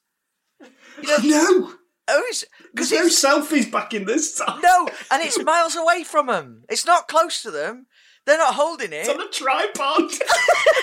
Do you know? I, I've thought about this all week since I watched the film. Do you know who I think? I think it's Paulie's robot was took them. That's what happened. I think we've hit the multiverse, the Out for Justice Rocky Four multiverse, um, and uh, that's yeah, that's the only explanation I can think of. Because there's no, you can't, you didn't have timers on Polaroids yeah. back then. Well, possibly. I don't know, but if not, you're taking them down the chemist to get them developed as well. No, no, like, they're you'd one of have them to really commit them, to having like- sexy pictures. No, Polaroids. You know, Polaroids. It the flops way- out the bottom. Were bottom. they doesn't it? Polaroids? Yeah, Yeah, they're it was. Polaroids, Yeah, yeah. flops Right, out the okay. bottom and you give it a wiggle, and um, yeah, it. it it's So they're not right. going down to taking- boots and getting imagine them take- yeah, developed. taking them to boots. you're not getting that. You're not getting them back, lad. Oh no, I, them ha- I have boys, boys. I have to be honest. I went to a uh, uh, in 2001. I went to a basement party in uh, Michigan, and uh, there was one of those disposable cameras going around. And I was the I, I took it to the you know the local Walgreens the next day to get it made out. And like there was some pictures of you know people having a good time, and then there then there was one picture of some people getting it on on the sofa, uh, in and it was full, you know, like and I was and I'd gone to pick them up. I was like. Oh my god! You know, like, no wonder they were giggling when I went to get them. You know, so I know just I've done that. I have done. I didn't mean to, and I hasten to add. For You and Bobby. I was uh, well. No, I wasn't the Bobby in this situation. I was not the Bobby in this situation. Um, So it, like we've we've had uh, so we've had the mobsters raiding Seagal's wo- ex-wife's house with their kid. Yeah. Uh, Uh, we get into that. Sorry, I might have. Uh, no, no, th- this is where we're up to. Where they Seagal yeah. Yeah, yeah, It- we're moving on of to that now. Yeah. irregularly somehow gets it back together with his wife, despite all they've done is really hate on each other for the runtime of the film. And, he's then- murdered a few people in the interim. yeah, yeah. Is he going for the John Carter way of working through one's issues? Slaughter people and Yeah. then you suddenly feel better He- about things? He has murdered a lot of people by this point, and then they, it, it gets even worse during this bit because they raid his house for some reason, and then he dispatches them all. And then this the is a- funniest moment in the in the whole film in this bit, though, you know, when he goes for the shotgun above the fridge and he blasts that guy through the window, right? Oh, and his it's son wakes up like he's like a pisshead who's just been woken on a park bench. But for the listeners, when James was watching this, he sent me and Simon a freeze frame of that exact moment of this kid in slippers and a dressing gown fumbling around on a double bed that he wasn't even in. He wasn't even in the bed. He's just on top. just like. Like someone, put it on the like Twitter Paulie, with the- with like the, uh, like Paulie'd been disturbed from his slumber in Rocky's guest bedroom, and then It was like he just slept through his alarm. but it was actually a shotgun blast. I have just had to get that picture back up on my phone, and it's yeah, it's very good. Can we can we post that somehow during the you know maybe when we do a teaser for the the pod? Um, Uh, so good. I, but I loved all that. I, I, again, I love all that business. Um, I'm love it. I love it when the bad guys go to the hero's home and and uh, really jeopardize the situation. Uh, that's always good. Yeah, I'm completely lost at this point because I don't know why. Uh, for one, why Rich is doing all this anyway? Because it seems like Just for a laugh. much like the crew on a Steven Seagal movie, they don't. No one really likes him. They're just, just keeping up appearances. They've just, they're just doing it because they've shown him a, a lockbox full of cash. yeah. So, he, yeah, and then the, the so Richie and his his cronies are all at this um that that they're at the the prostitute's house, right? Yeah, they go back to Carol Hathaway's uh, house. Yeah, and and she used to be a prostitute, but she's not anymore. Now Seagal has put his wife and kid in protective custody. No, not custody. Protect in a protective house somewhere. Yeah, Um, he then goes full steam to to complete his revenge mission. yeah, do him in. So yeah, he, they all make it over to uh, Nurse Carol Hathaway's house, basically, and where Richie's having a bit of a soiree before. oh yeah, yeah, there's a horrible uh, party going on, and I think this is one of the, uh, uh, this is another just behind the the bar scene as another great scene in this film. Actually, I love this end shootout. Really like it. This is quite well shot, to be fair. It is like it's because you know the yeah, layout of the shotgun place. blasts It is, and, yeah. The layout yeah. of the place, you it, it's edited so tightly that you know the layout, you know where you're going because it's quite a unique layout because there's like a little alleyway to the side of the house where Seagal can Yeah, yeah. conveniently reach through or shoot through and get at people and whatever. Um, and um, thanks to the glorious HD quality, uh, Si, which I know that you enjoyed as Yes, well. did, yeah. Sorry, James, I, I um. I sent um, it, James in standard def from one of my spare copies, dear listener. It's all right. I don't think I missed out on much, to be perfectly honest. well, no, I, on the floor, you know, the the stuff like they'd really gone to town with the um the the detail in that. You know, like on the floor there was where there was loads of cigarette butts and blood everywhere, and it was great. It's really like they really done. But I loved that scene because, and it goes to like I think this is one of the most violent Seagal films as well. Like the the dude gets his legs shot off, and um you know he lies yeah, on the floor. from the knee down. Clean yeah, Yeah, it's, uh, Clean that was that was bad. That was It's quite ugh. irresponsible of Seagal to go into this house with a shotgun. I, I don't think you know. Having watched this film, I don't think responsibility is something he's that clued in with. Really, he's a terrible, terrible police officer. Let's not. He's He a good is. murderer, bad police officer. Yeah, yeah. You know, maybe he was supposed to be a mob guy after all. You know, like he'd have been terrified as a mob guy. What makes this worse is it's not even Richie's house, and they absolutely destroy it. This poor Yeah, woman's yes, right. who's now she's turned a corner. She's no longer selling a body for money. She's now no no longer a prostitute. She goes home, hmm. and it gets absolutely destroyed with this massive gang shootout. Window people get thrown out of windows. People's faces get smashed up against brick walls. Shotgun blasts everywhere. Part snide. The bill for that to fix Snide, that. snide. Doesn't Seagal just kick the tattooed guy into a wall and he dies? yeah, it, it's Yes, not great. he- yeah, he- he He kicks sort him. of Have I just imagined that? Doesn't he? No, he, he, he calls him something like um oh some terrible like, cop. Something, but you, but you horrible cop or something. It'll, it'll obviously be worse than that. Verbatim from the screen. I just can't remember what it was. But and then he, he boots him terribly, and he, he sort of crumples against the wall. And then we eventually get that brilliant fight with Richie.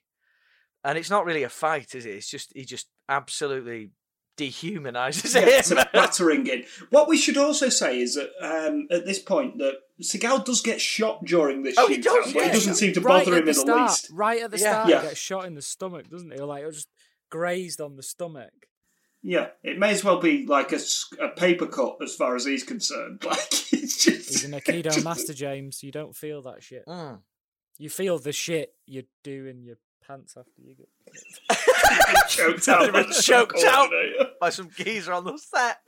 Uh, I, the, Richie still is. I mean, he must be drugged up to the nines, but he's not submitting to anything here. Uh, Well, he says he likes pain, which is handy because he gets his fucking ass kicked. I, I still like him as a villain. I like the fact that he's lost his mind. Uh, he's um, he's funny, um, and then he gets um, he gets hit with everything in this kitchen. Like uh, he gets a frying pan on Yeah. the back of the head with a satisfying dong. Um, he gets booted in the knackers. He gets um, shoved into a his fridge. face rammed into a wall. He gets everything happens. He's bleeding like a hog. He gets his head put through a window, and then the the pièce de résistance. He gets a corkscrew through the through the front of his skull. Um, Yeah, it's proper uh, Attitude Era uh, hardcore title territory. this, isn't it? like it, all he had to do was hit him with an aluminium bin to like finish yeah, to properly cement the trope. Yeah, uh, Ask for D-Von to bring out the table. set one on fire. uh, I loved it, but again, what an awful payoff line. You know when he's Yeah. done it, like there's loads of stuff you could do with that. You know, like get twisted. You know, that's terrible. But you know what I mean? Like you could have said something. Better than what's in the film. Well, yeah, yeah. but he, in the film he says like, "That's for Barbie." yeah. Come Oh, on, yeah. His his That's so lines are his improv sort of payoff lines are fucking shocking. So Yeah, bad. don't be so literal. Like, lean into the stupidity. We've forgotten about Bobby hours ago. I, don't- I mean, what? And worse than that, we've actually realised that Bobby was a scumbag cheating on his wife and kids. So, Yeah. but you know, fair's fair. And also, he's already done the best payoff line by saying he was going to urinate down a, a decapitated man's open windpipe. So, you know, we don't need to go he there. peaked with that. He peaked with that. and then you know I, I also love that you know just in case you don't know he's totally unhinged um as soon as he's killed him the mob guy shows up ahead of the cops because the police are as you've said james garbage in this film um the mob he takes the gun off the mob guy and empties it into richie um, and the guy's so upset about it. you know the even the mob guy is disturbed at how awful how awful Gino is uh, and then it's straight away roll credits with a soft rock song that Seagal himself wrote No, no, not yet. Not no, yet. it isn't. You're Oh no! out Coney I'm Island. so sorry. You're right. the You're right. you're payoff right. of the of the dog. So we, we I said can't believe I before how he, he to see his tender side, he saves a dog who got chucked out of and leaves it in the car all night. And he's noticed when he picks up that dog, he notices a bumper sticker on the car. Of the, Yeah, on the, yeah. on the car. And then during the epilogue, they're on the boardwalk of Jersey or something, and um, he he sees this car. He has a, a set to with a bloke like brush, you know, walks past his wife and shoulder barges her, and he's like, "What the fuck, man?" And then he realizes it's the guy who chucked the dog out the window. So he finally that that that story is paid off. I mean, it's the most pointless little side plot of anything. It means nothing. does It- uh, it- does anyone remember never what he calls the man? Fuck nuts. Yes, yes, I do. Yes. I enjoyed that bit. So anyone who's listened to our Rocky Four episode will get that I know. I, know. I love it. You know, like, all these episodes are linked. They're all linked. We we we glossed over another. There was another excellent um, insult at some point. Uh, I think it was uh, just before the pool hall, and uh, he calls someone a chicken shit pussy asshole. That's just him not remembering his line and saying as many swear you words could as just he want can. to swear as much as you can in a sentence. Vaguely That- that- make them a noun. That is that is. Now I. Because that was part of the bit where where Gino is being the best Gino. He's living his best Gino at that point, going around being an absolute horror show. Um, I think that ending, you know, you were just talking about when he smashes the the dude. It's one of the greatest. Yeah, it's one of the greatest nut shots in all of film. I can think like the most satisfying Yeah. trash to the knackers. it's it's quite harsh because the man is quite an elderly gentleman. But he does abuse animals. he so does, it's- yeah, yeah. probably probably classed as a pensioner and uh, he's a bit mad by that point. He's a bit angry at everyone. He's lived in New York all his life. Everyone's a bit of a dick. And then you just get shinned in the balls. An Aikido you know- master. Whose pants are covered in feces. You know what always upsets me about when people get absolutely nailed in the nuts in movies is you never see them retching on the ground after the attack, like actually being sick. No, no, James, James, that's just in this country on cold Sunday mornings when you take a, a, a size five mitre to the knackers. Proper stinger. that's what you, and you're throwing up eight pints from the night before. Uh, yeah, and then the dog, you know, again urinates on the pensioner uh, while he's saying, "My balls, my balls." it's so, you know, and then he says he he goes into his Brooklyn stuff like, "Hey Vic, we got a police dog over here or what?" You know, and like, oh god, come Because on. police dogs love to piss all over the perp.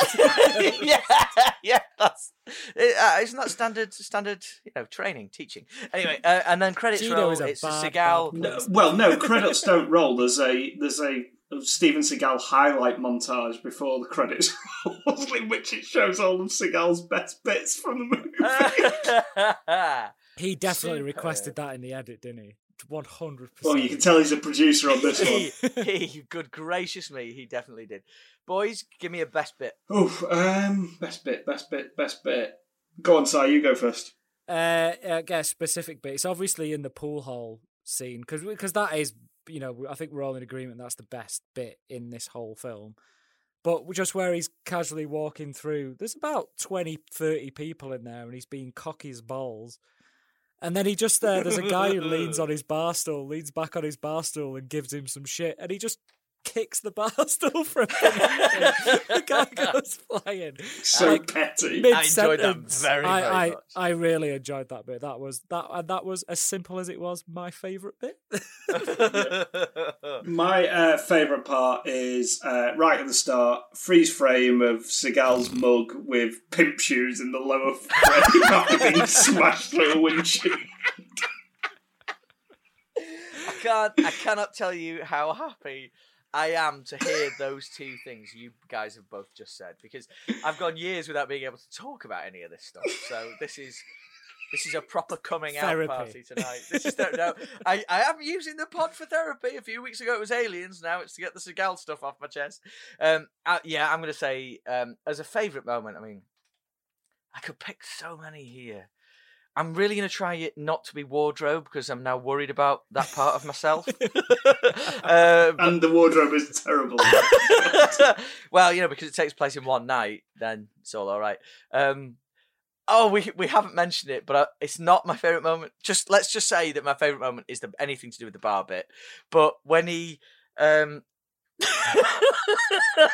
when he's at home with his kid and you realize he's a single dad and his kid's doing his homework and he walks in and he swaggers in like in his in his low cut in his low cut outfit. And and he sits down on the thing like and he just he's got like a little cup or something. He sits down and and the kid says like you know um want to play catch? Uh, and he says yeah. You know, you finish your homework? No. You want to play catch with me? Like all right come on. Like it's not no, Don't be so aggressive. and then he says, "Go get your mitt," and he walks out, and he kicks him in bum as he walks off. kicks his own kid in the bum as he walks out. No, I can't believe we've not talked about that before. Yeah, that's a highlight. But the, anything to do with the bar is unbelievable, and I absolutely. is love a good scene, to be fair. It really, really is. yeah, I the bar scene is the high point. It is. It is. I, I actually think um, you guys are so lucky because that is, I think, the high point of the gold. We're the, lucky, the golden Simon. era. We're lucky that we've You- had to watch No, no, you, Three pounds fifty. you guys pounds, are. You. you I'm guys- so glad you the- posted me a copy of this.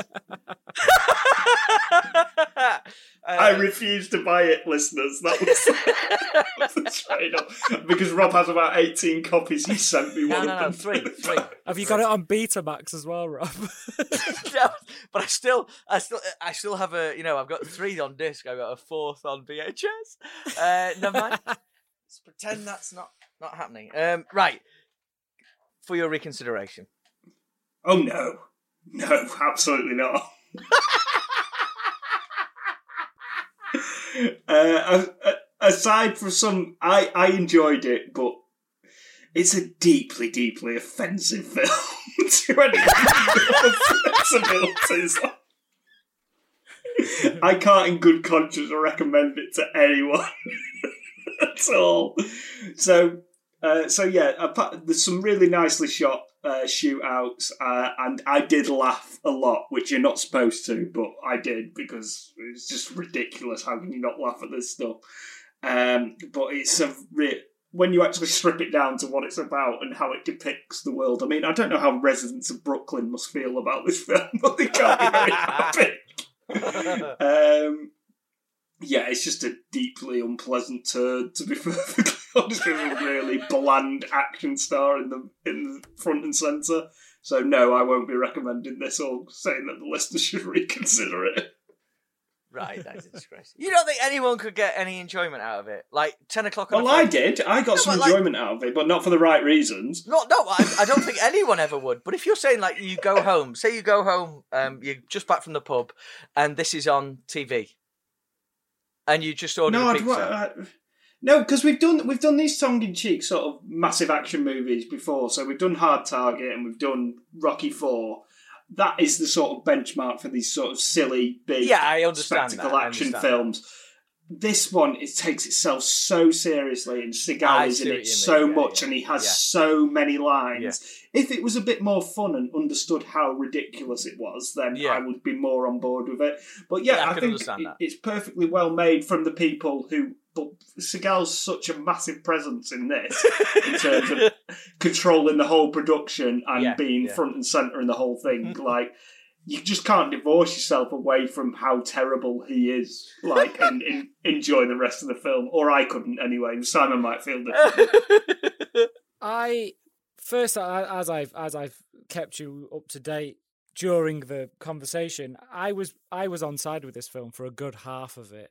I thought up until that pool scene, pool the pool hall scene, I was I was enjoying it. I thought it, it, it I liked the grittiness of it. I liked how ridiculously hilarious it was. if it was intentional or not, obviously not intentional, but. Unless you are into the golden era of Seagal films, Thank you for using its official title. I wouldn't, uh, I, you know, I wouldn't say this is for a reconsideration of the everyman. It's not so much like Seagal Gino is not so much out for justice, more out for being an asshole psychopath with no respect of the law. Never a Uh, true word. That definitely wouldn't have got through Warner Brothers because it has to be three, Yeah, yeah, three yeah, words yeah, and yeah, yeah, titles. uh, but I think um, I, I, I liked. I, I, I caught a review on um, uh, Letterboxd, which I quite quite enjoyed, uh, by a chap called Dan D, who gave it three and a half stars, and he said. I'm not convinced Seagal is playing an actual human being here. Though I suppose that goes for most of his movies. But the bar scene is legit great. It is. Yeah, and it's that's pretty, fair enough. And it's pretty entertaining all the way through. Kind of debatable.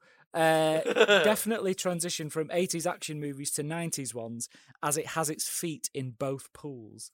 Oh, that's interesting. Um, so that's quite a good. I thought that was a good sort of s- su- summary of it. That it's an early '90s flick and it's coming from those '80s '90s flicks. definitely, definitely. I wasn't privy to Seagal until Under Siege, like I think most people, and I haven't seen Under Siege for about 25 years. But remember, I love that film. I really loved it.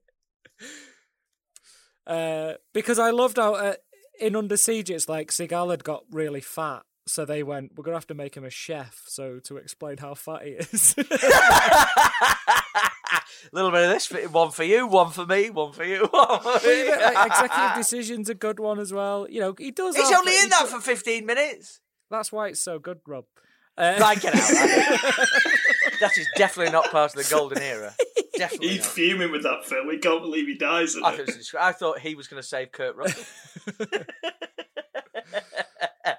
uh, well, for my part, for your reconsideration, yeah, get this, get this thing reconsidered. Um, I'm going to start with Vern because Vern um, is, as we've discussed, he is the Einstein of Seagalogy. So, Out for Justice is missing the politics of the other Seagal movies of the period, but it's worth it. It feels more like a legitimately good 70s badass picture. The script doesn't seem like it was necessarily written for Seagal, and I'm positive that if it had a star more respected by the current critical establishment, like, say, Mickey Rourke, Jan Michael Vincent, or I don't know, some prick from Three Men and a Baby, that it would be acknowledged as some kind of a classic, or at least have a reputation as an under recognized revenge picture of the early 90s. Now, that last line there, this is me speaking now. That last line there, an under recognized revenge picture from the early 90s, exactly why I would suggest you reconsider it. I think there's loads of dross Yeah, out there. I would agree with actually Vern this that is- this would be so much better if Steve Guttenberg was in it. that is interesting because we essentially did have that conversation. Like if, we know, did. I mean, we did. said That's the truth. but we've like, all agreed the fact that this would be a better film if it didn't have Seagal in it, and I think that um, Seagal is so fascinating that you, like James, used that word divorce. You can't divorce Seagal from his imprint upon this film at all. I would Yeah, love. he's to, all over it. He is, yeah. Uh, right down to final cut and the montages. The fact that the second half of the film is delivered the way it is is all Seagal. Um, because I get the impression he held them all hostage with a an aikido wrist grip in the in the studio until he got to say, you know, like he's taking the movie from me. I don't know why I'm doing the you know the the Mark Wahlberg voice for that, but I'm I'm definitely to say check it out. The the fight scenes are fun. Um, it's a really good, well shot revenge piece. It's quick as you like at uh, a cool 83 slash 91 minutes. and uh, It's loads of fun and it features it is the best Seagal movie ever made. And if you are interested to to see what the pinnacle of that Putin puppets film career actually was, this is it. So go check it out. I had a blast. I'm so glad I made these guys sit through it and I hope other listeners will sit through it too.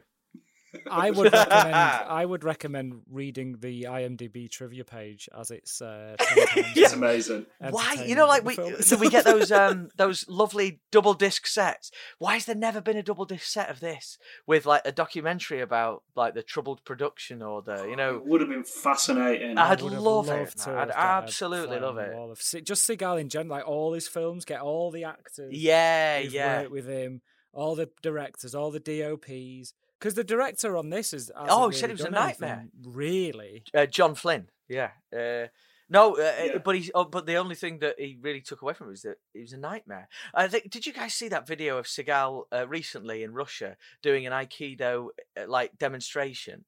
Where people were running at him, and he is he is a blimp in the middle of this this dojo, just and he looks so bored, and he's wearing sunglasses, throwing people on the floor, and it is it's looking at that Seagal and this Seagal.